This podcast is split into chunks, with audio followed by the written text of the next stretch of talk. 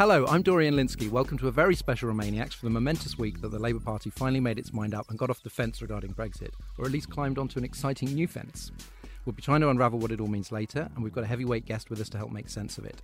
But before we get into it, let's say hello to a couple of our regulars. Ingrid Oliver is an actor, comedian, and budding Tory entryist. hello, no budding about it. I'm an entryist. As as as a valued and possibly the youngest member of the Conservative Party, um, have you been love bombed by by Jeremy Hunt and, and, Boris Johnson? Are they are they do they want people like you to decide the fate of Britain? Um, do you know what I uh, I, I, I, just to explain to our guests and, the, and to our, any listeners that don't know what this story is about, I, I a few months ago, uh, after having been a la- uh, lifelong Labour voter, I joined the Conservative Party um, because I saw UKIPers uh, enter, enter, entering and trying to skew the vote for the next PM. So I thought, no, I'm going to do the same thing. I'm going to do the same thing, but as a Remainer, so screw you guys. Um, I have been watching the leadership contest with, with well interest because I'm invested. Um, and I saw a couple of days ago on Twitter people returning their ballot papers already, and I didn't have one. So I checked, and uh, there's a three month cut-off point, indeed, as everyone told me on Remainiacs. I, I missed it by about five days. Oh. So I've paid £25 to the Conservative oh, Party. Fuck. I have this card saying I'm a Conservative member, which I take out at parties now as like a little trick. Um, and it's like I've pulled out a stick of lit dynamite. Uh, and all for naught. But I'm quite relieved because I don't know what I would have done. I would have probably had to spoil my ballot paper, I think. Uh. Yes, so so I'm going to rip up the card live on air. I can't; it's plastic. I'm going to cut it up live on air. like that clip of that uh, that fascist trying to kind of tear apart a, a, placard and put it in the bin. Yeah, and he just couldn't do it. Can't do it. I'm a Tory forever now. That's the rules. Also with us is Ian Dunt, editor of politics.co.uk, an exasperated man on newspaper review segment. Hello, Ian. Hello. Um, friend of the show, Dominic Grieve Amendment, just about, about great through on his attempt to stop the prorogation of Parliament via the Northern Ireland Bill uh, by one vote, I believe. What happened there? Well, sort of a bit. Well, he, he sort of had like three volleys, really, and only one of them got through um, which doesn't really add up to much. Basically, can you put out some reports on a regular basis about what's going on in Ireland uh, through October to December? The the bits that would be more meaningful, which would have brought the House back to actually look at them, those bits lost out. I think the only reason he managed to sneak it through is also there was some sort of catastrophic fuck up at the Tory Whip's office. Someone was in the loo, or someone, you know, and I mean, also Kate Hoey, who presumably would have voted against it, was at Wimbledon, and on we go. However, even on the lost ones, I think that it was pretty tight. So there was a lot of there was a sort of a wave of people giving up hope and being like, well, shit, maybe we can't stop no deal. Maybe it's all over. I wouldn't conclude that from it. I mean, it's still quite early days, and people sort of think, well, let's see how this whole thing shuffles out before we try to take a stand. And even on that basis, you were talking at sort of like three, four, five votes on these things. So pretty tight. But I mean, nothing nothing was going on there to be terribly excited about. But good old Dominic Grieve Amendment was still fighting its corner. Um, you now see prorogue Parliament banners at Tommy Robinson demos. It's an exciting big new word for them. Um, how likely is prorogation uh, if Johnson gets in. He's sort of leaving it on the table. I still, he is leaving it on the table. But of course, most of his motivations at the moment are I must say whatever the Tory members want to hear so that I can get this thing. And at the moment, that's a demonstration of being hardline. So you can't conclude that much from it, although it's obviously quite galling to be sat there watching TV debates where someone that's about to become prime minister refuses to say, I won't shut down Parliament in order to get what I want. I, I still think it's overall quite unlikely. I mean, you've got to, like, the actual process involves going to the Queen to basically say this to her. I mean, basically embroiling her in the most sort of highly strung political moment you can think of. Now, she would be under pretty much a constitutional obligation to accept what he was saying. But that's such an unthinkable scenario that even for him, I presume, it remains an unlikely. Can you imagine being the Queen waiting for Boris Johnson to come up and hell. ask you to like prorogue Parliament? She's never done anything to deserve that. and I mean, it, it's also it's just the You just turn the lights off, wouldn't you? Draw the curtains. Tell him I'm not in. Tell him I'm not in. it's the complete opposite of everything that she has made that she has done to make sure that that institution survives in Britain, which is just to stay away from this shit. And the idea that it would just be brought right into her home in that way is. It, uh, you know, problematic to put it. Does she have to do it? If he asks to do it, does she have to say yes? She doesn't have to do do anything. She's, she's the fucking queen. She's a fucking queen. but. I mean, but constitutionally, Yeah, yeah, yeah. she would be. I mean, the, the most obvious. It would be very surprising if she didn't go with what the prime minister was suggesting. We have a very special guest this week. Lock down your aerial because we're joined by Wes Streeting, Labour MP for Ilford North, indefatigable campaigner for a people's vote, and a doggedly independent thinker who's been denounced as disloyal by Ken Livingstone and treacherous by Len McCluskey. so he's come to the right place. Hey, Wes, thanks for coming in. You can judge someone by their enemies, and I'm I'm I'm in good company there. So when you said you'd do the show, you probably thought it was going to be a quiet. Well, not no weeks are quiet now, but a relatively normal week. Um, now we've got a Labour policy change. Not so long ago, there was talk of waiting to conference. Um, what do you think was the, the key factor that kind of that, that, that made this decision and made it happen now? Yeah, it's definitely been an eventful week, both in terms of the Labour Party's position, but also the extent to which MPs were taken by surprise with the monumental votes we had this week and the victories we had this week. I mean, on, on the Labour Party front, I mean, I think the the truth is that the pressure on Jeremy Corbyn and the people around him was overwhelming because the Labour Party is at its heart a pro Remain party. It's a passionately pro European party. And that's reflected not just in our membership, um, our MPs, but also our voters. And we saw at the European elections what happens when the Labour Party tries to sit on its fence and, and look both ways. It wasn't just that voters abandoned us in significant numbers and that Jeremy Corbyn has aided the revival of the Liberal Democrats. It's it, for me the most damning thing was that four in ten Labour Party members didn't vote Labour, and I think that sends a really powerful message to the leadership of the party that you know it, it doesn't matter what your instincts are or what you want to do. The, the Labour Party is a pro European party, and if you believe in, as Jeremy Corbyn says he does, a democratic member led party, then you've got to listen to your members. And people voted with their feet. We can't afford for that to happen again. And I think in the end, persistence, stubbornness, um, sort of good old fashioned politics won through, and, and ultimately we've we've ended up in a position whereby. You know, between now and the autumn, the 31st of October deadline, the Labour Party will be pushing for a public vote on any deal and uh, making it clear that we would campaign for Remain, which is a massive victory for people power, the party membership, and also a vindication of those Labour voters, frankly, who didn't vote Labour at the European elections. They gave us a bloody nose and it worked. Yes, which is kind of what we were saying on the show, is that now is your time to, to send a message. Message sent. You also helped pass the, uh, as you're alluding to there, the Equal Marriage Amendment to the Northern Ireland Bill. By astonishing coincidence, the list of MPs who voted against it overlapped with a list of Brexiters. Mm. Yeah, it's a mixture of the sort of mad, sad, and bad. Really, were were kind of lined up against it. I must admit, it was a surprising day, and I mean, we've literally been doing nothing in Parliament for weeks. I don't mean that MPs are lazy and have all gone sleep or got their feet up. There's frankly plenty of stuff that we need to do as part of our day jobs that we haven't been able to do because Brexit has sucked the oxygen out of everything. So it's been a good period to catch up on casework and to think about the other priorities and issues that we want to prioritise in our constituencies. That's all really important. But we haven't had any sort of significant votes for ages. And then, like buses, three come along at once. We had a vote on equal marriage in Northern Ireland. And when you think back to, I was working at Stonewall at the time when we won equal marriage the first time, that was a huge battle of persuasion to get MPs to the right position. Yet the vote on equal marriage in Northern Ireland has sailed through. So if we don't have power sharing back in Northern Ireland by the 21st of October, Northern Ireland will have equal marriage, which would be brilliant. Um, then Stella Creasy and Diana Johnson step forward to extend abortion rights to Northern Ireland. Again, if it's not done um, by October, we'll, we'll be in the right place. That sailed through. Uh, and then we got to the Dominic Grieve Amendment, where extraordinary scenes.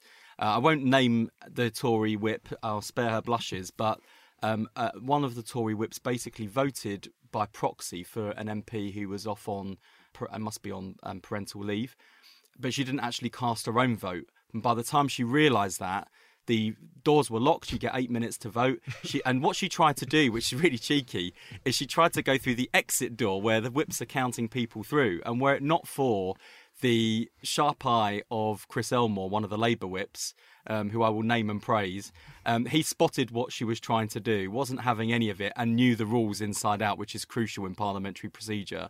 So, like a procedural kind of Praetorian guard, Chris managed to grass her up effectively, um, and we won by one vote. Wow. And because if, if she had voted, then it would have been a draw, and the convention is that the status quo would have won, so the chair would have cast a vote uh, effectively against. So we won by one vote.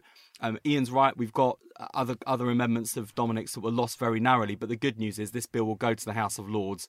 They'll tidy it up there, beef it up, and send it back to us, and we'll try and defend the Lords' amendments. So the day is not yet lost. And I do think, by the way, by the time we see the bill at that stage, we may well have a new Prime Minister. And if Boris Johnson, as it's likely to be, not least because we've already heard Jeremy's Jeremy Hunt's vote has just collapsed by about fifty percent uh, news that your vote's been ruled out because you couldn't cast your membership vote. Um, you know, that's the. Um, you know, Jeremy's not going to win, so Boris Johnson will be in. And if he thinks he can get away with proroguing Parliament, that would be a democratic outrage. So I just think the those MPs who maybe are being are being a bit queasy about it, those MPs in the cabinet who maybe didn't support um, Dominic Grieve but might do at that stage when they're not in the cabinet, mm. I think there's everything mm-hmm. still to play for. Yeah, there's a few enemies Johnson's going to make that are currently in the cabinet. I'm starting to so, think about that poor Tory whip, and I can't imagine. It's like having a bad day at work. She's going to be. I mean, bless her. I did, I did see her in the in the oh, in the she, in the members' lobby afterwards, and I mean, she she looked absolutely tears, tears in the ladies' toilet. I've seen yeah. one where Homer Simpson arrives too late to the DVLA to get his license, driving license just sort of like desperately banging on the. No, but you know when you're just oh, like yeah, you just yeah, yeah, yeah, if I could just squeeze this through the. Gosh, there was I, I, actually I, have got to tell one story which I think Remainiacs listeners will definitely love, and that was um, when I was a, a, relatively new. I'm still a relatively new MP. I've only been in four years, but when I was a brand new MP, you remember Iain Duncan Smith was the Work and Pensions Secretary, introduced this really evil sanctions regime where people lose their benefits for turning up two minutes late to the job centre. Well, the division bell's gone doors a lot, and Iain comes running into the chamber. The door's slammed in his face, so he can't get into vote, and the whole of the Labour benches were just shouting, "Sanction him! Sanction yeah. him!" Couldn't have happened to a to a nicer nicer Brexiteer. That's brilliant. So we'll explore Labour's uh, latest Brexit evolution later in the podcast, plus the extraordinary attack on British ambassador to the US Kim Darroch and what that says about our golden post-Brexit future. All this and more after a few quick reminders from Ingrid. The March for Change in London on Saturday, the 20th of July, has a snappy new slogan No to Boris, yes to Europe. And we will be there to do our bit and fly the flag for Remain. It's incredibly important that we get a massive turnout this time to make it clear that our side has the momentum. Uh, sorry, where's not that sort of momentum. Uh, although they are also welcome, Broadchurch. Thousands of Remainers are coming from all over the country, so make sure you're there. We will be there too at the traditional meeting point on the corner of Curzon Street and Park Lane. Um, our own Alex Andreou will be speaking on the Best for Britain stage, his mighty voice booming out like some sort of Remainiac Brian Blessed. and the brilliant Joel Morris and Jason Hazeley, writers of the Grown Up Ladybird books and Philomena Cunk, are creating a brand new series of placards that you can download from our Patreon site. Print and wave like banners of victory. So come down with kids, banners, dogs, and whatever else you can bring, and show Boris Johnson he's not going to have it all his own way. Meanwhile, our next Ask Remainiacs podcast special for Patreon backers is coming soon. In fact, Dorian, Ian, and I are recording part one right after this show. Send us your questions to info at Remainiacs.com with the subject line Ask Remainiacs, and we'll answer the best and most thought provoking ones. To get the extra podcast, sign up to support us on Patreon on the $5 tier or upwards. We'll send you the Ask Remainiac special, plus every edition of the show, at least a day early. Mugs, t shirts, and a weekly column from the panel. If you're on the $2 tier, it's time for a sneaky upgrade now. Search Patreon Remainiacs or visit our Facebook page to find out more. Thanks, Ingrid. Uh, before we talk about Labour's change of heart, let's look at the forced resignation of UK Ambassador to the US, Kim Darroch. Mm. Just before we started recording, Darroch quit his post after Trump announced he would no longer work with him in his own inimitable style. And Boris Johnson conspicuously failed to support a British civil servant under attack from a thin skinned thug. Um, the situation was described as without precedent. Um, now, the leak uh, came from Isabel Oakeshott, a very reliable and diligent journalist mm. who never loses any important documents in her loft.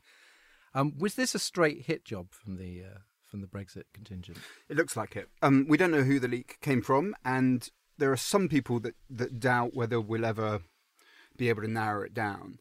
Um, but we can look at the network and we can look at the speed with which the leak translated into his resignation. So it starts with Isabel Oakeshott. She is basically a sort of de facto communications department for Arron Banks. Really, she wrote the book for Arron Banks. She's very, very well embedded in that group.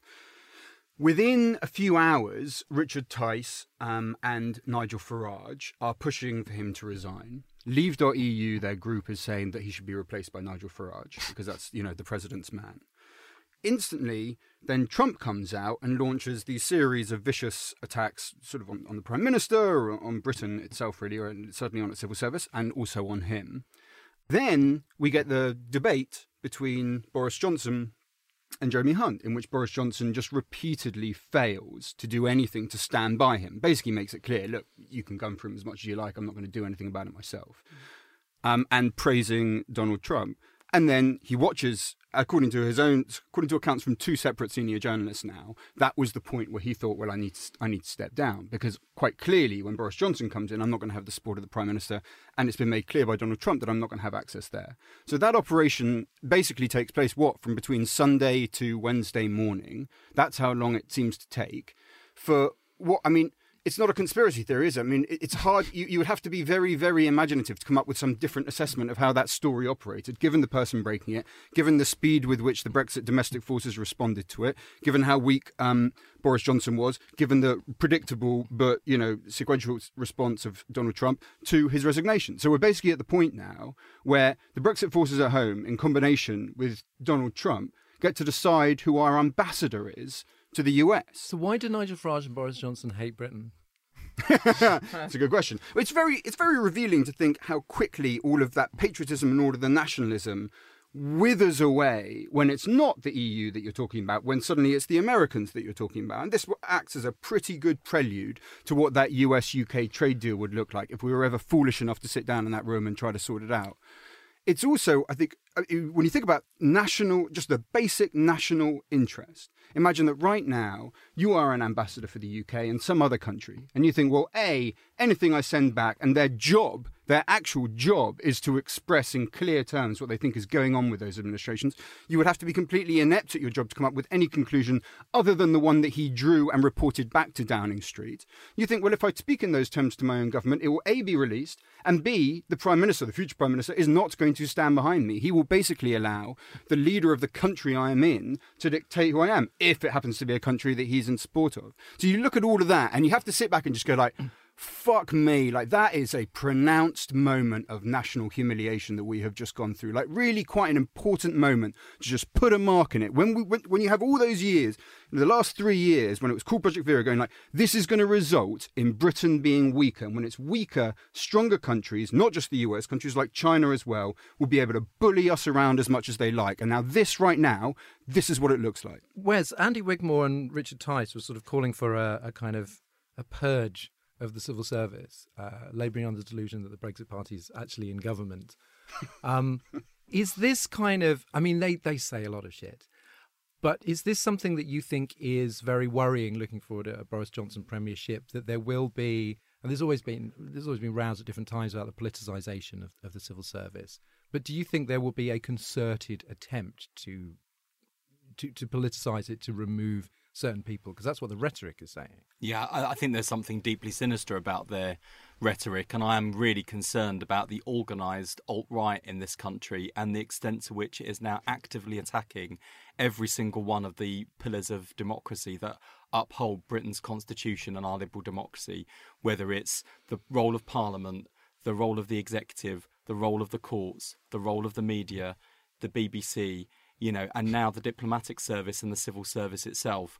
Um, I think it is a sign of huge weakness, not just on the part of Boris Johnson and what he said during the debates, but actually on the Prime Minister herself. How many more humiliations does this country have to endure at the hands of Donald Trump?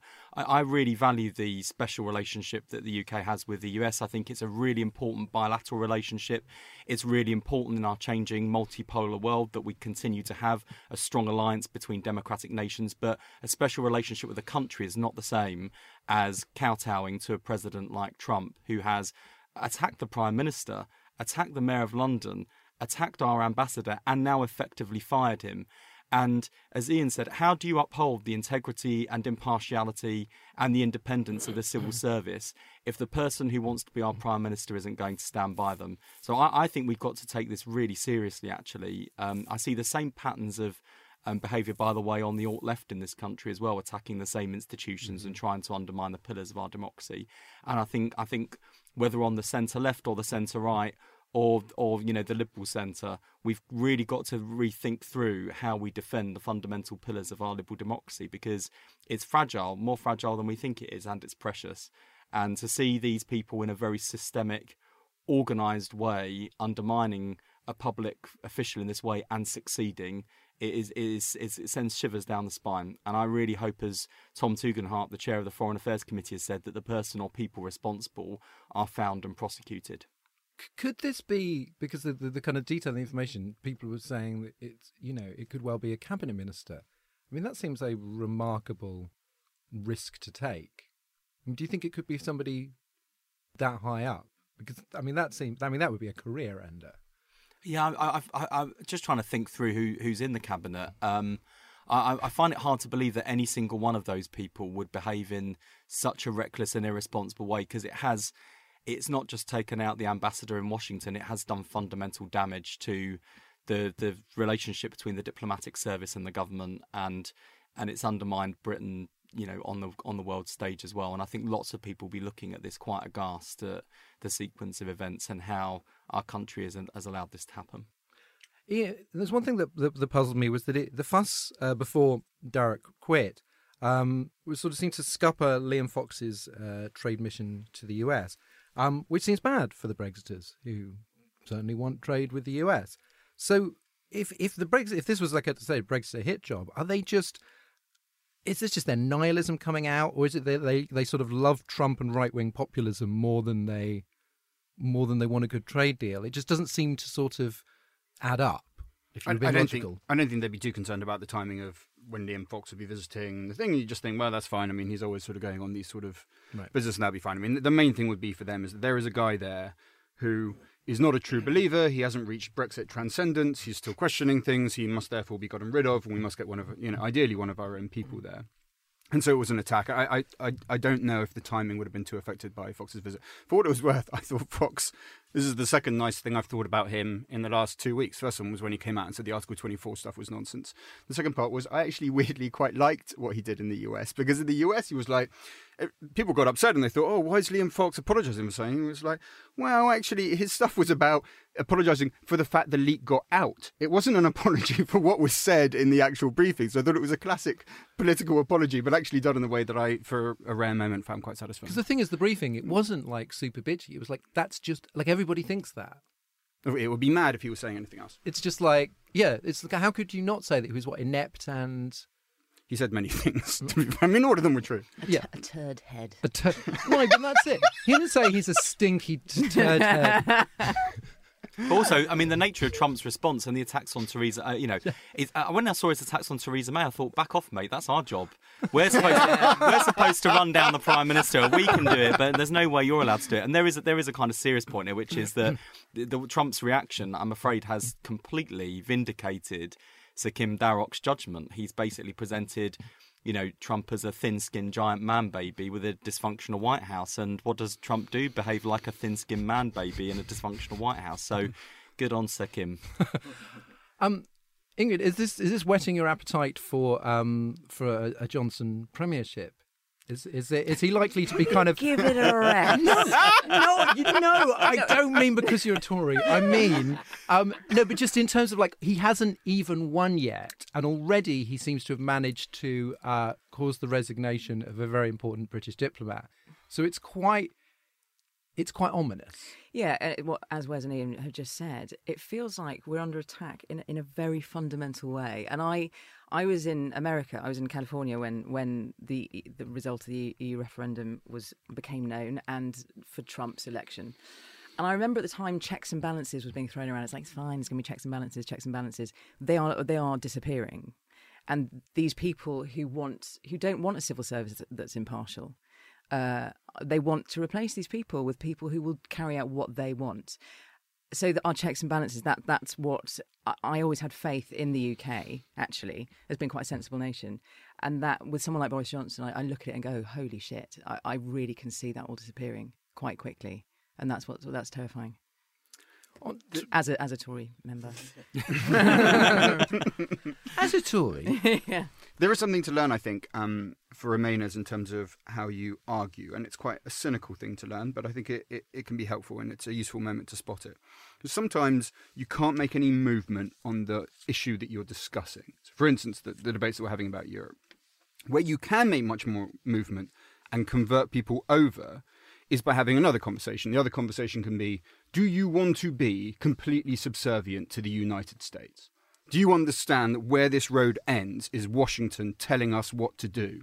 And that is actually quite a rich seam, I think, for flipping people over. And this week will demonstrate. I mean, even if you looked at the debate between Boris Johnson and Jeremy Hunt uh, last night, people were clapping all sorts of dreadful shit. In fact, frankly, the applause was doing my head in because I was just thinking, like, there is not a single thing that has happened tonight that deserves even one clap, and it's appalling that you are. But nevertheless, the applause for when Jeremy Hunt was firm on the America issue, even among that audience, um, was actually was was pretty was pretty strong, and that gives a good indication of how rich that scene can be.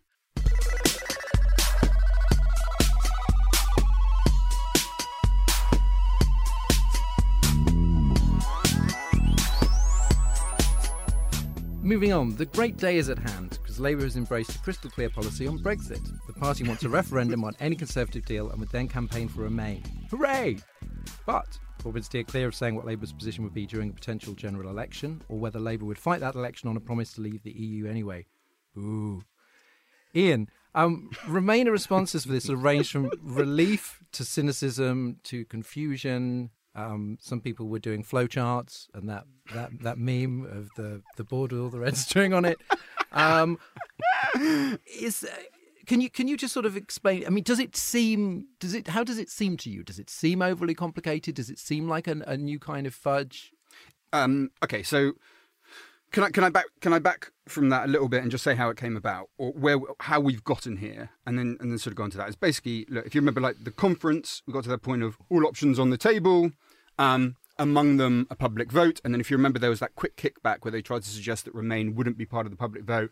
Keir Starmer sort of pressed forward and made sure that it would be. Then we got to February where the position changed a little bit more and it was like, well, there'd be a referendum on a Tory deal. Now we've shifted again. So the old wishy-washy stuff around maybe it'd be a general election, maybe it'll be a referendum has gone away, and it will be a referendum, and it will be on the to- Tory deal or a no deal, but also importantly, it would be on Labour's deal. So the referendum policy is locked in and it's explicit. That is a change. That is a mm-hmm. shift. That is a change.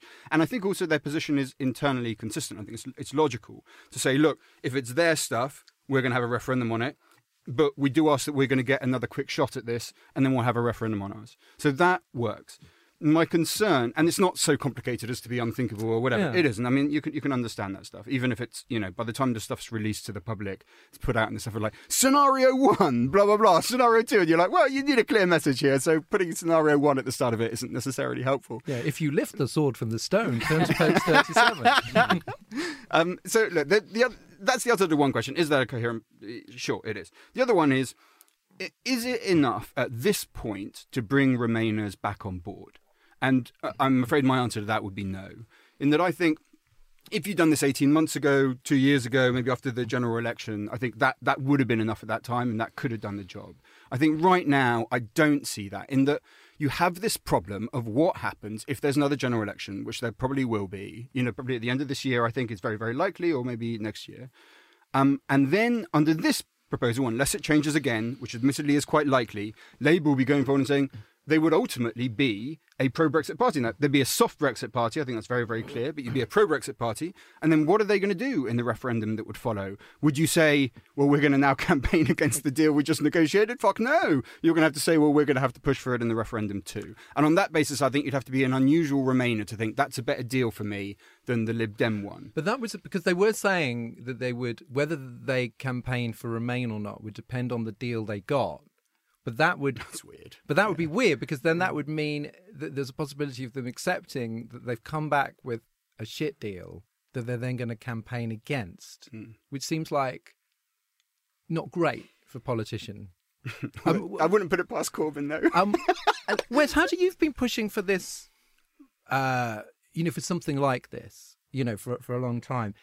I mean, how do you feel about it? Would you would you have gone further, or do you think that Labour cannot completely close the door on the option of respecting the 2016 result on some magic kind of no downsides circumstances. Like, how did you feel when this when this was announced? Was it like yes or yes but? Yes, but and I think people are looking for three things from Labour: clarity, consistency, and conviction. And where we've got to this week, I think gives us um, some clarity and to a certain extent some consistency in that the, my relief and it was a genuine feeling of relief is thank god between what is now likely to be um, up at the period up to the end of the 31st of October, we no longer need to have running weekly battles with our own leadership, dragging them kicking and hmm. screaming mm. to the right position on these issues. You know, we know that whatever deal Boris Johnson comes back with, we will uh, vote against it and push for it to go to a public vote where we will campaign to remain. We know that if he tries to push no deal, we'll insist that that option is put to the public and we would campaign to remain. So that gives you the clarity. And I think everyone would want to get behind. Certainly, everyone listens to this would want to get get behind it. The the challenge, however, is beyond that, and and uh, and, and actually between now and October, where, where I think we, we're lacking is conviction.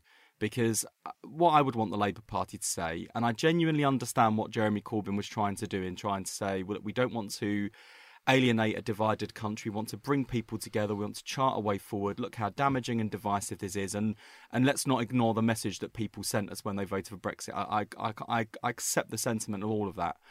But the problem is that in, in trying to please everyone, he's pleased no one. And we haven't been true to ourselves or true to our voters, and, and most importantly, I think, true to the national interest even if, like me, you voted to trigger Article 50 because you thought it was important to let the government try and negotiate something and to show some willingness to accept the result, the last couple of years have been a total horror show. Every single promise that the Brexiteers made hasn't been delivered.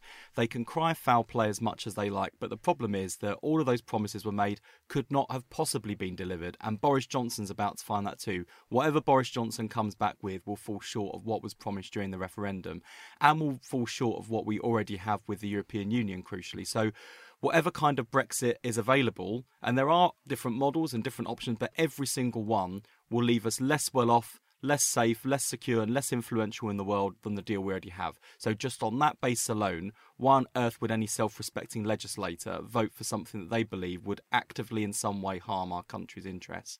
And that's where I think the conviction's been lacking. And I, what makes me so frustrated is that I think that whether it's a refer- an upcoming referendum campaign, but also winning the argument between now and then, the Labour Party, as the official opposition, has a responsibility to the country to be making these arguments and to make them passionately and to, to argue them with conviction and to have some uncomfortable discussions with voters in our own constituencies. You know, my, mine is a Leave constituency. It voted roughly 52, 53% Leave. So I talk to people who voted Leave all the time.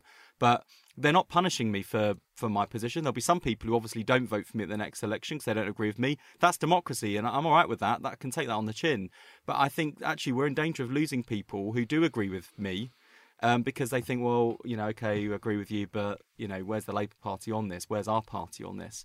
And I think that that's the the, the kind of the mess we've gotten into. Um, as Ian said, I think it's going to be hard to win back some of those voters we've already lost. I think it really depends on the MP. So I've had lots of people who voted Lib Dem at the European election say to me, like, I know where you've stood on this. I'll vote for you at the next general election. There'll be other MPs who have been really out there um, fighting the good fight uh, I think there'll be others who will struggle, and even you know even in those areas that voted Leave, I think Labour MPs will be surprised at the extent to which their majorities have been dependent on Remainers, and I think that's been lost in this debate. I, I'm really fed up with hearing from the same MPs who are, you know, the self-appointed voices of the entire North, while MPs like Bridget Phillipson and Phil Wilson, uh, eh, you know, in places like Sunderland and and Sedgefield, which are also heavily voted Leave, you know, they're speaking up for Labour voters in their area who voted Remain, and yet it's like these people don't exist. It's like we've got this homogenous place called the North, mm. where everyone voted Leave and wants out. Yeah, yeah. It's just not true. It's just not true. Um, so I, I, it's, it's, difficult for the Labour Party. I, I wish we were arguing with even greater clarity and conviction, but you know, to be honest, this this week has been a win. It crucially gets us through the important votes. But I would just say to the Labour leadership is that if they think they can get to a general election where the manifesto is debated and discussed and we can get away with being a pro Brexit party, they will find that their MPs are, and candidates are up in arms. They won't want to stand on that manifesto, but also, who on earth do we think is going to go out knocking on doors for us in that election? Mm-hmm. You know, our, our, our party members will not want to go out and campaign for a pro Brexit party. So I, I, just wish the Labour leadership would give the impression of wanting to be in the right place as opposed to being dragged to the right place. so, Ingrid, I thought the energy. To, I, like, I didn't find this policy particularly sort of hard to follow, but I found this sort of the energy of the response really interesting. That it was kind of a bit meh and then I mm. think a few months ago, you know, there's still this idea, okay, Labour will will commit to a referendum, and a lot of people on the left were going, and now Corbyn can lead it because we don't want the centrists leading it, and you know there can be this lusty, kind of you know, sort of conviction behind it.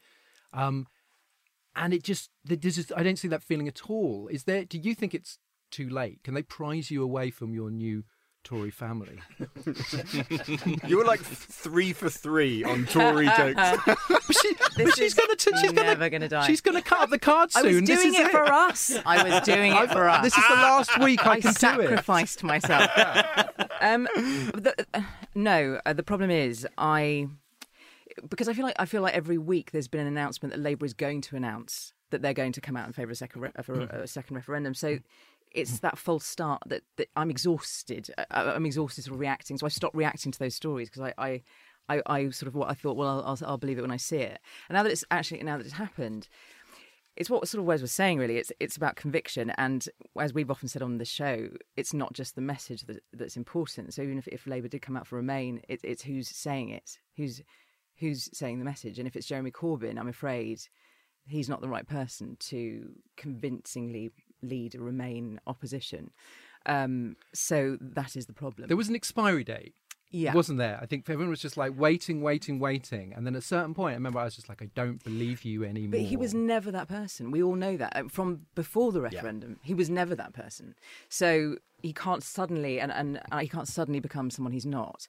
So for me, I mean, my I, I would love there to be a, a new leader of the Labour Party that would convincingly campaign for Remain and and and start focusing on other things and and sort of go yes we'll devolve some power we'll devolve uh, the treasury to the north which John McDonnell I think has has come out and said as new ideas for England going forward but also convincingly and passionately believes in remain.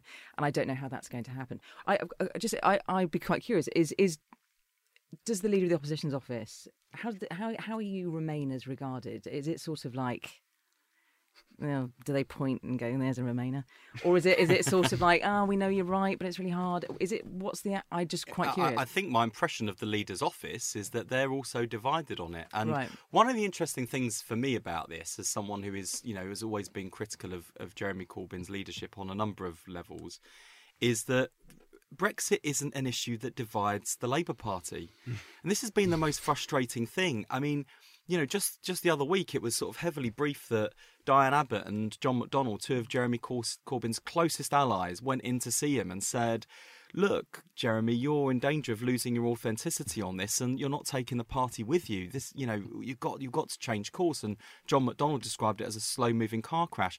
Now, the, these people could not be more loyal to Jeremy Corbyn personally or to Jeremy Corbyn's project. Similarly, you know, I do think one of the successes of the pressure brought to bear on the Labour leadership is that it's not just been Labour MPs leading the charge on this, but you've had grassroots movements like, you know, another Europe is possible, love, love um, Europe, um, I love Cor- got to get this right. He said, um, "Love, love Europe, hate Corbyn." Um, no, that's my group. Um, no, the, the, love socialism, hate Brexit. Um, oh god, they're going to kill me when they hear this. Um, but um, you know, and, and, and you know, full credit to them because genuinely, this is an issue that unites. And this is the frustrating thing. I mean, and actually, and to be fair to sort of where we've got to so far, I mean, you know, my whip is um, Thangam Debbonaire, who is um, the brilliant MP for Bristol West, passionately pro-European, not always able to be as outspoken as, as she would like as a, as a whip. But I, I hope I don't get her into trouble by saying that I can honestly say, as my whip and as someone who's rebelled a couple of times on Europe, um, she fights the good fight and makes sure that things are kind of heard internally.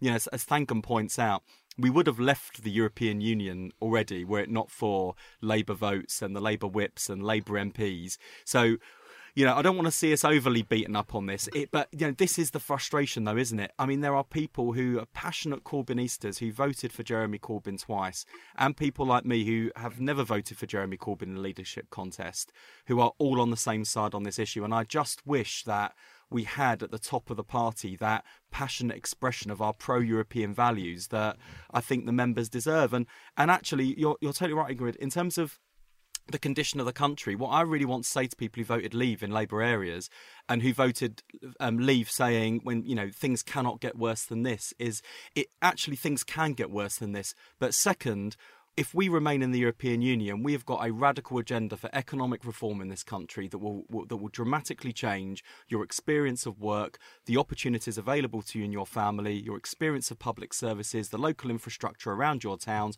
We're going to make you more connected, um, more prosperous, connect you to this world of opportunity. Um, but and we will try to do that if we leave, by the way. But we've got to be honest about the fact if we leave the European Union, trying to achieve those things is going to be ten times harder, and that's why I never get the, the Lexit case. I really don't understand it. Why on earth do you think that a Jeremy Corbyn-led government with John McDonnell as Chancellor will somehow have an easier time of it outside of the European Union? If you want to do things like, you know, nationalising everything and pumping loads of money into public services, how on earth do you think you're going to do that in the middle of a recession that's caused by Brexit?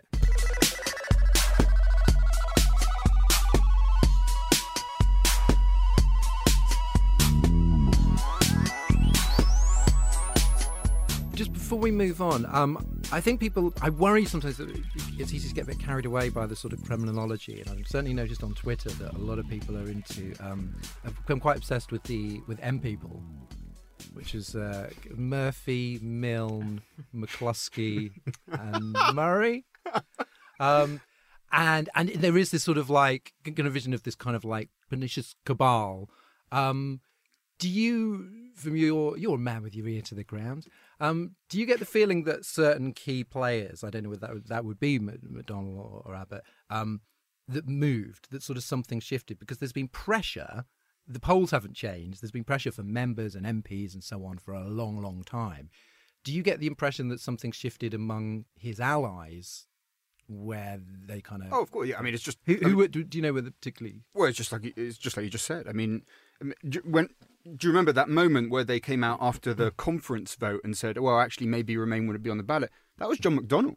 Now John McDonnell is the one pushing hard to, to change position. So I think, you know, it's been more and more isolated. The Lexit sort of what is it going to, the Lexit corner of the leaders' office? I was going, yeah, that'll do. So I mean, they're really they're, they're sort of a bit a bit gone really. Uh, you, you said you, your thing about the energy I think you look at it and you just sort of think like, a there's there's fatigue on the Remain side of just like we've heard this a lot of times mm. now, and, and, and you know it's still coming. Then there was the European election and the local election results, which showed that actually the Lib Dems were a viable party to try and st- take stuff forward before it didn't look that way. So kind of the only mm. vehicle you really had was Labour and it wouldn't shift. Now there's the slow, cautious moves towards some kind of progressive coalition among Greens and Lib Dems, as you saw in like the Brecon um, by-election, where they're starting to move, work together. There could be more of that. So that is again a viable thing. And then I think because this all takes place in the backdrop of, of the anti-Semitism debate. Mm. So as you see sort of Labour maybe coming more towards your position, I think we're, it almost feels like we're at a critical mass reputationally of just the, the stuff around Labour as an institution is just so putrid and appalling at the moment that you're like, well, do I want this to be the vehicle? Now, electorally, yeah. that doesn't make sense. You need Labour on board for any any scenario in which this thing's going to change. But in terms of just how it feels day by day, when most of the stuff you're seeing from Labour is about anti-Semitism and just just a, just an, an endless inability to get a hold of it, and every protest you see at one moment talking about the Israeli embassy and the Golan and you just think that this fucking filth so then suddenly, when they're coming more towards you, you think, oh, I don't even know if I want you yeah. anywhere near well, we're, we're, gonna we're gonna talk more about that later. Big week for anti-Semitism. Um, but one uh, one bit of good news uh, is that Kate Hoey has decided to go and she will not be standing for Labour. Do we expect her to become uh, a Brexit Party candidate? No. No? No, I don't think so. You think she's just, she's like, I'm out of here? Yeah, I think so. Mic I mean, drop. She, she, she, she's been she's been an MP for, for decades, and um, I, I, I probably shouldn't say this on a Remainiacs um, podcast. I've, I've, I've always gotten really well with Kate on a personal level. I disagree with her so fundamentally on so many issues, from sort of fox hunting. I think her LGBT rights voting record's been pretty appalling, and um, and I'd definitely disagree with her on on Brexit. But I, I do respect her as a conviction politician, um, and um, yeah, I, I, I kind of respect her for going on her own terms actually, and for saying, okay, I've done my bit. Um, I mean, I mean, we, we would like her to go now to get a, a, a, Remainer in in Vauxhall. Um, but you know, as I said, as I said, um, as I said the other day, you know, I think I think we can expect to hear a bit more from Kate before she goes. But um, but I, I, I do respect her as a conviction politician. I just hate hearing people I don't like are nice in person. she so disappointing. She is she is nice in person. Sorry sorry sorry everyone. She, she's not as she's not as wicked as that photo with Nigel Farage implies. So, our special guest throughout the podcast has been Wes Streeting, Labour MP for Ilford North. Wes, there's this problem with uh, some ardent Labour Remainers who are also critical of Corbyn is that is that people assume uh, that they're using the issue as a stick to beat him with. And I remember Chuka Umunna telling me, you know, that this was what he was accused of, and obviously he's been on on a journey. So Corbynites, you know, could maybe say, well, we, we were right. It was more about him not liking Corbyn than about yeah. Chuck has really helped us with that journey. yeah, yeah. Do you think that criticizing Corbyn vocally sometimes sort of gets in the way of your message on Brexit. That they that they, it's sort of easier if you're seen as kind of very passionate about Remain, but you know not too harsh about the leader. I think one of the key ingredients to the success we've had on shifting the position on Brexit is bluntly the fact that we have made this a broad based coalition within the Labour Party to shift opinion.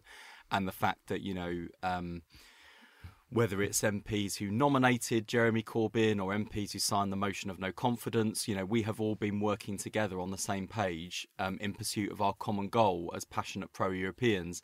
That's been reflected at grassroots level. You've had, and you've had different organisations bringing together groups under slightly different umbrellas, but I think ultimately that's been a good thing because it has shown the breadth and strength of opinion. Um, so, so I, think when whenever any of us have spoken out, we have thought about, you know, who is the best message carrier, what's the right way to put this message across, and sometimes that does involve having to deliver uncomfortable messages that frankly only people like me are actually prepared to deliver on national television on the radio to help build pressure mm. but there have been other MPs who certainly behind the scenes have been you know, quietly applying pressure. They've become more and more vocal recently, actually, which is why I thought, um, you know, some of the um, interventions we've seen at Parliamentary Labour Party meetings, not from the usual suspects, has been interesting. Some of the interventions we've seen from members of the shadow cabinet have that have then been leaked out.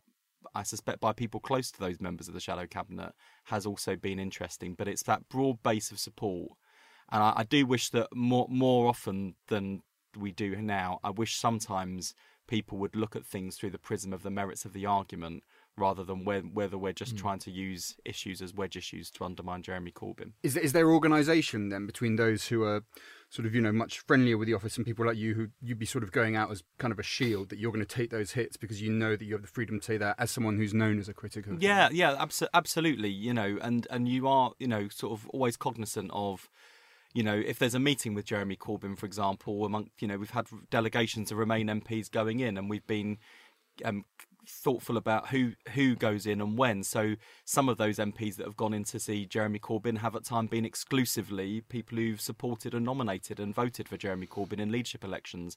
Other times we've had some of those MPs and a broader base of MPs and some of Jeremy's hard, harshest critics. It has it has varied, and I think that's been helpful in showing Jeremy's office and Jeremy himself, most importantly, that there is a broad based concern here. And that's also reflected amongst the party membership as well. I mean, you know, take someone like Laura Parker, who was um, fourth on the London list in the European elections, would have got elected if we'd got the same number of MEPs this time that we did last time.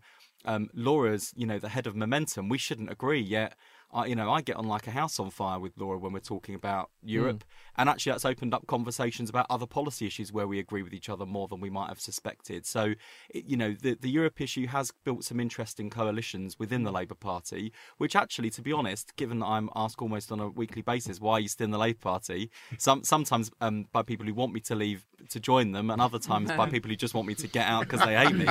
Um, actually, that kind of working across factional boundaries um, gives me hope that actually the Labour Party as a broad church can not just survive but thrive if we're able to think a bit more creatively and thoughtfully about how we answer the big challenges facing the country and do so with a bit more goodwill and um, kind of treating each other with more respect and also uh, listening to the arguments rather than questioning motivations. I think the ba- the bad motive assumptions that we make, and this cuts both ways. I'm not pretending to be an angel on this, and that sometimes I don't kind of listen to someone saying something and think, oh, well, you would say that, wouldn't you? Oh mm. god, um, you know. But I think we, I think that's how the Labour Party's got to move forward ultimately. Well, a lot of people, um, you know, a fair number of people uh, have left Labour. I mean, it's obviously a huge membership, but fair number of people have left or abandoned the, the EU elections. And obviously, those MPs left to join the independent group. I imagine that when Gavin Shuker was doing his sort of charm offensive, he kind of gave you a bell. Mm. Um, why? And you're somebody that I think that that you may have left. Why? Why was it that you decided that See, interesting. I didn't even get as far as the coffee stage with Gavin. I think right. there was a there was a, a, multiple stage process, as I understand it. You know, it sort of starts off with coffee and how do you feel about things, and then it kind of ended up in sort of country club retreats, which I think was in the Express or the Mail, and then it kind of led to some people jumping ship. Um, I, I have been throughout, you know, from the moment Jeremy Corbyn was first elected and then re-elected. My view is I've been a member of the Labour Party since I was 15, with a couple of interesting interruptions along the way and and unlikely interruptions along the way. And were you a Tory member as well? No, I didn't. No, I didn't. No, I didn't. I didn't join the Tories tactically. No, but actually, sure. hilariously, um, when I was uh, when I was young.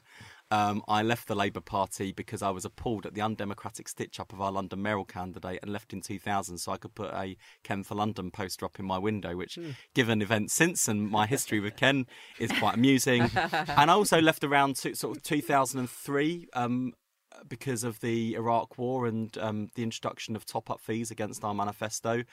And I cut my membership card up and sort of and resigned. And then um, just by random, a, a, Liberal Democrat telephone canvasser called, and I sort of said, "Oh, I've just left the Labour Party, so I might think about voting Lib Dem." And like, "Well, why don't you join?" And I got this like massive bump of stuff through in the post, and I I read it carefully, and I, I looked at it and just thought, "I'm, do you know what? I'm actually just not a Liberal Democrat, and um, and I've got still got much more in common with Labour Party. Do you know what? Mm. I'm just gonna I'm gonna rejoin the Labour Party, and I'm just gonna fight my corner, and um, you know, I sort of did, and um, you know the history of the Labour Party has not panned out in the way that I might have expected. But I haven't changed my view. The Labour Party is fundamentally a force for social, political, economic good in this country. Its history isn't worth sacrificing on one leader, on one leadership. I did actually try after the 2017 general election to give Jeremy Corbyn a chance and to say, well, we did get more seats than many of us predicted. Um, maybe he's earned his right to stay on. Um, and I, I, restricted my kind of criticism really to sort of two key issues. Unfortunately, there've been big ones, which is Europe and anti-Semitism. Um, and you know, I can't, I just can't escape the fact that I'd have fundamental problems with Jeremy Corbyn in the way that, frankly, Jeremy Corbyn has had fundamental problems with every, pretty much every single leader who's been leader while he's been a member, and that's just how it is. But I think, um, you know, if if people think the the future of the Labour Party is one that you know, doesn't involve people like me, and we could just be carved off, and there wouldn't be consequences for the Labour Party. I think that's that's pretty naive, and also will be self-defeating for the Labour Party. So I'm I'm I'm I'm sticking in there. Well, it's been it's been quite a week for anti-Semitism. We've had three lords resigning the whip, the Panorama special on Wednesday evening, uh, which we haven't seen yet because we're recording a few hours before then. Um, the party using Carter Ruck of all law firms to uh, threaten whistleblowers and um, a big campaign to uh, defend Chris Williamson. So, not great, but it seems to have been going on. There've been many bad weeks. It's been going on for a long time, and I just what what is it that needs to be done that that isn't being done? Why will this? I don't know how I don't know how long it's going going on for now, but two two years, three years, three years, more. Yeah. Um, so so like what is that what would be the way to actually just stop this and stop this from being a way that, that something repelled people uh, from the Labour Party and constantly became one of like the top three things that people associate with the party? So I think two there are two key remedies. One is politics, and the other is procedure. Um, I think when you look at what's happened, I mean, I don't know what's going to be in the Panorama documentary, and to be honest, I don't need to watch the documentary because I've followed this issue quite closely for the last three years and I've seen the horror show unfold. So I, I would be surprised if there's anything in Panorama that does surprise me, frankly, and probably horrified if there are any more surprises. Um, I, I think where things have gone badly wrong is on the procedure front. You know, incompetent administration, too lenient decisions when uh, decisions have been made in anti Semitism cases, evidence of political interference in anti Semitism cases. A, uh, and I think I think those things could be sorted out through an independent complaints process, and by making sure that there are rigorous and consistent standards applied in all cases. So that would kind of procedurally box it off, but it doesn't solve the problem because, as you've said, there are lots of people who will just defend the indefensible. We have got a whole campaign sanctioned by the leader of the Labour Party and the people around him going on right now about a documentary they haven't even seen. I'm going to be asking the BBC how many complaints they've received about Panorama uh, before the programme has even been broadcast. And, you know, going back to sort of what we were describing earlier about the alt right attacks on the media, what on earth do left wing people in this country think they're doing, attacking journalists and attacking broadcasters before they've even seen the integrity of the work? I've had my differences with John Ware's reporting um, over over um, over the years and on, and on this um, on this on these sorts of issues. Um, but I, I, just don't understand how you could attack um, this. I don't understand how you can defend Chris Williamson, the indefensible um, but people are. So that comes down to political leadership and it comes down to educating people about what modern anti Semitism is and how it manifests itself, making sure there's proper training in place, and making sure that when Jeremy Corbyn says zero tolerance, he genuinely means it. But I, I do I do think, and you know, people are again attacking sort of the people around Jeremy Corbyn on this, you know, is this Karie Murphy's fault? Is this Seamus Milne's fault? And actually I, I kind of think that that's the that's the easy option. The fact is that you know, I've never had a conversation with these people. I don't know if they're to blame or not. What I do know is that they're unelected members of party staff who can't answer for themselves. The person who appointed them, the person that they report to, is the leader of the Labour Party. And I think people should have more guts, actually, to challenge Jeremy Corbyn on this and say, Jeremy Corbyn, what are you doing about this? You're the leader of the Labour Party. Where is your leadership? And by the way, Jeremy Corbyn, what is it about your kind of politics that creates conditions in which a kind of crank left anti Semitic conspiracy theorist politics feels at home in the Labour Party. And how are you going to challenge that? And I think of all the people that could probably do more good to challenge anti Semitism on the left in this country, Jeremy Corbyn has the credibility with the people who need to hear the message more than certainly I do and he has totally failed on that front, mainly because I don't actually think that Jeremy Corbyn understands what anti Semitism is. And I think his own track record of language, of imagery he's commented on, on people he shares a platform with, stands up the fact that Jeremy Corbyn can literally stand next to anti Semites and not recognise it. So Labour's got a lot of issues, uh, but then we're looking at uh, uh, the future Prime Minister. Um, who uh, is said various Islamophobic, racist things, has a lot of baggage, um, and looks like he's he's not going to be able to deliver the nonsense that he's promised. So when you think about a general election, whether that happens this year or next year, um, sometimes when I think about it, it's like, well, nobody can win. Literally everybody I think about is like, well, they're in trouble. They're in trouble. Um, how do you sort of feel about it? Do you, you, does it make you apprehensive? Do you actually think, yeah, do you know what? I think Johnson is uh, is someone that we could, you know, that we could defeat. Like, is is it is, is it kind of mixed mixed emotions? Yeah, well, firstly on on um, anti-Semitism and Islamophobia, I mean, how depressing that we both of our mainstream parties are mired in these controversies and a seeming inability to recognise and tackle the problem. And I have said to so many Conservative MPs who have over the years said to me, "Well done on being so brave and speaking out on anti-Semitism. That must be really difficult." Well, where are you now, guys? Where are you speaking out for the majority of decent Muslims in this country who are horrified by what they're seeing and genuinely think your party is one they cannot vote for, not because they disagree with you, but because your party is not a party that is safe for Muslims. It's a terrible position to be in, and I see all the same mistakes of the Labour Party being replicated by the party of government. I think this is just a terrible place for a country to be in. So morally, I think our starting point has got to be to clean up our politics.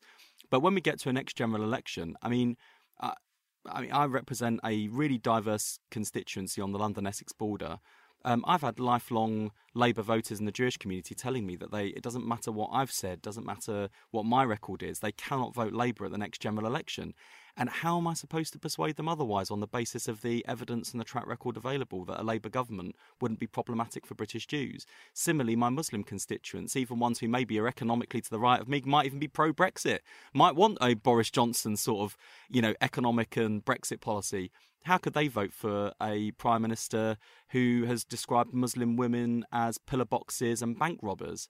Um, you know, I do think that both parties are, are letting down the country um, are showing that they're incapable of speaking for the interests of everyone in the country, not just sections of the country. So uh, those of us who are in those parties have a responsibility to sort it out, and if we don't, there will be electoral consequences. Uh, and you know, across the country, you know, we've got um, conservative liberal fights. Actually, the Liberal Democrats in lots of places are the main challengers to the Conservative Party. Um, the Labour Party has lost seats to the Liberal Democrats in previous general elections on issues like Iraq and tuition fees. We're in danger of, of, of going back to that pattern again. So, you know, in answer to your question, you know, the, who, who, does the country choose? I, at this stage, I think the outcome of the next general election is the country won't choose any of us, and we will still be in a hung parliament. I think that's the most likely outcome. And finally, do you think? I mean, everybody talks about in their different ways, from Jeremy Corbyn to Boris Johnson, talks about bringing you bring the country together, moving on from Brexit. At the same time, you definitely feel like on the Brexit Party and, and the Brexit press, you know, there's enormous enthusiasm for a for a culture war on all kinds of you know identity issues as well as as well as Brexit. Um, do you see, even if it's not in the immediate future, a kind of a scenario that does sort of bring people together? Is are there way? What would be the kind of at least making a start? Yeah, I, t- I absolutely do, um, and I'm glad you you kind of posed the question that way, rather as opposed to are we headed for a culture war, where the answer um, might be might be yes. Um, I think we can see it off by reminding people about what this country has in common and what we as human beings have in common in terms of our experiences, our hopes, our ambitions, our dreams. And some of the work that I've been doing, whether it's on anti Semitism or Islamophobia or um, what's going on in terms of homophobia and transphobia in this country and the Birmingham school gates controversy and this kind of the, the, way in which people want to pit different communities together. Those of us who know what it is like to be different and on the receiving end of prejudice in this country should know better than anyone else what that looks like and how it must be confronted and defeated. And when I was first elected, a brick was put through the window of a mosque in my constituency. And as the local MP, of course, I condemned it. And someone posted underneath on the local newspaper website, this guy must be an idiot. Doesn't he realise, as a gay MP, that these Muslims want to throw him off the top of the nearest building when Sharia law is brought in? So I posted underneath saying, and you don't, th- you, you obviously think I'm so stupid that I don't realise that when you're finished with the Muslims, you're not coming for me too. And, you know, that, you know, it's that old, you know, Pastor Martin Niemöller um, you know, sort of uh, poem. You know, first they came for the socialists, and you know, it kind of goes through and you know, go through the socialists, the trade unionists, the Jews, and then they came for me, and and no one was left to fight for me. I think that's what people in this country need to really reflect on in terms of how we move forward together is that you know we, we we do not all have to be the same. We don't have to think the same things believe the same things. We just need to respect each other and recognize that there is more that unites us than divides us and think about how we create a country that genuinely includes everyone and gives everybody opportunity and hope and possibility. And if you can build a politics around that, you can win the next general election by a landslide. Because I genuinely think whether people voted leave or remain, that is what they're crying out for is some optimism, some hope and some possibility. And there is a prize to be won there for the party and the politics that can deliver it. Thanks well, I'm sold. I'm going to join the Labour Party uh, today. Spin the wheel. Yeah. Today I will be joining the Labour Party. uh, we've come to the end of the show, which means our guest, Wes Streeting, is going to add something else to the surprisingly capacious Brexit time capsule. Uh, Wes, what is going into our repository of things we'll miss if we ever leave the EU? it can be it can be tangible, abstract, whatever I've, you like. Well, actually, may, may, maybe appropriately, and I'll, I'll, be a minority of one here. I'm going to miss Kate Hoey, actually. Good old Kate. Holy I'll miss moly! I oh, was oh, not I'll, expecting I'll that. I'll miss, I'll miss Kate. And you know what? The reason why Kate deserves to go into the time capsule is that iconic image of Kate and Nigel Farage on the back of that bus like something from Howard's Way during the referendum campaign. Honestly, I found it the most nauseating, stomach turning thing I think Kate has done in all the years I've known her. Um, but um, but no, I, on, on a personal level, I will I will miss Kate, and she's she's she's and also let's be honest, uh, Remainiacs listeners, she is a great pantomime villain. Everyone loves to hate Kate Hoey. She's going to be very lonely in that massive box. no, but she's going to be in there with a bunch of like you know Erasmus students and free movement. Free movement. She's not going to be having a great No, time no, in there. no. Like, it's as good a punishment as you could inflict. This week's foreign language clip isn't European at all. It's in Arabic from listener Arthur Snell. تاريخيا كانت اللغة العربية أيضا لغة أوروبية وفي الوقت الحاضر ته- تتحدث العديد من المواطنين الأوروبيين اللغة العربية يوميا بريكسيت سوف تهد من تنوع الثقافي البريطانية ولكن لا يزال بإمكاننا أوقفه يجب أن لا نستسلم أبداً That means historically Arabic was also a European language, and in the present day, many European citizens speak Arabic daily. Brexit will limit the cultural diversity of Britain, but we can still stop it. We must never give up. Arthur adds, all those years in the Foreign Office put to some use finally. Taxpayers' money well spent. Remember to send us your European language clips, record something on your phone in a quiet room, and email it to us at info at remainiacs.com. We'll use the best ones. That's the end of the show. Wes Streeting, thanks for coming in. My pleasure. And here's our theme tune, Demon is a Monster by National Treasures Corner Shop. You can get a free download from their website, ampleplay.co.uk, and stage your own Remainiacs round the kitchen table. Thanks everyone for listening, and special thanks to our latest Patreon backers.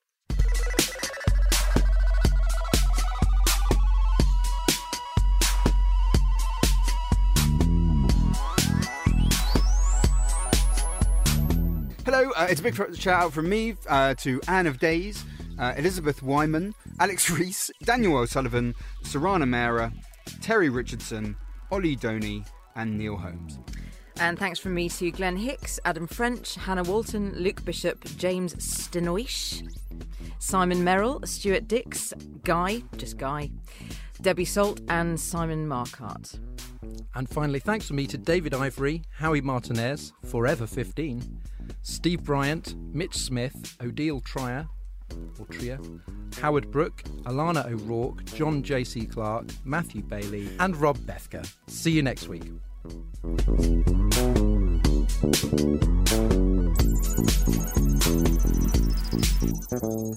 Remainiacs was presented by Dorian Lynskey with Ingrid Oliver and Ian Dunt. The producer is Andrew Harrison and audio production was by me, Alex Reese, at Soho Radio.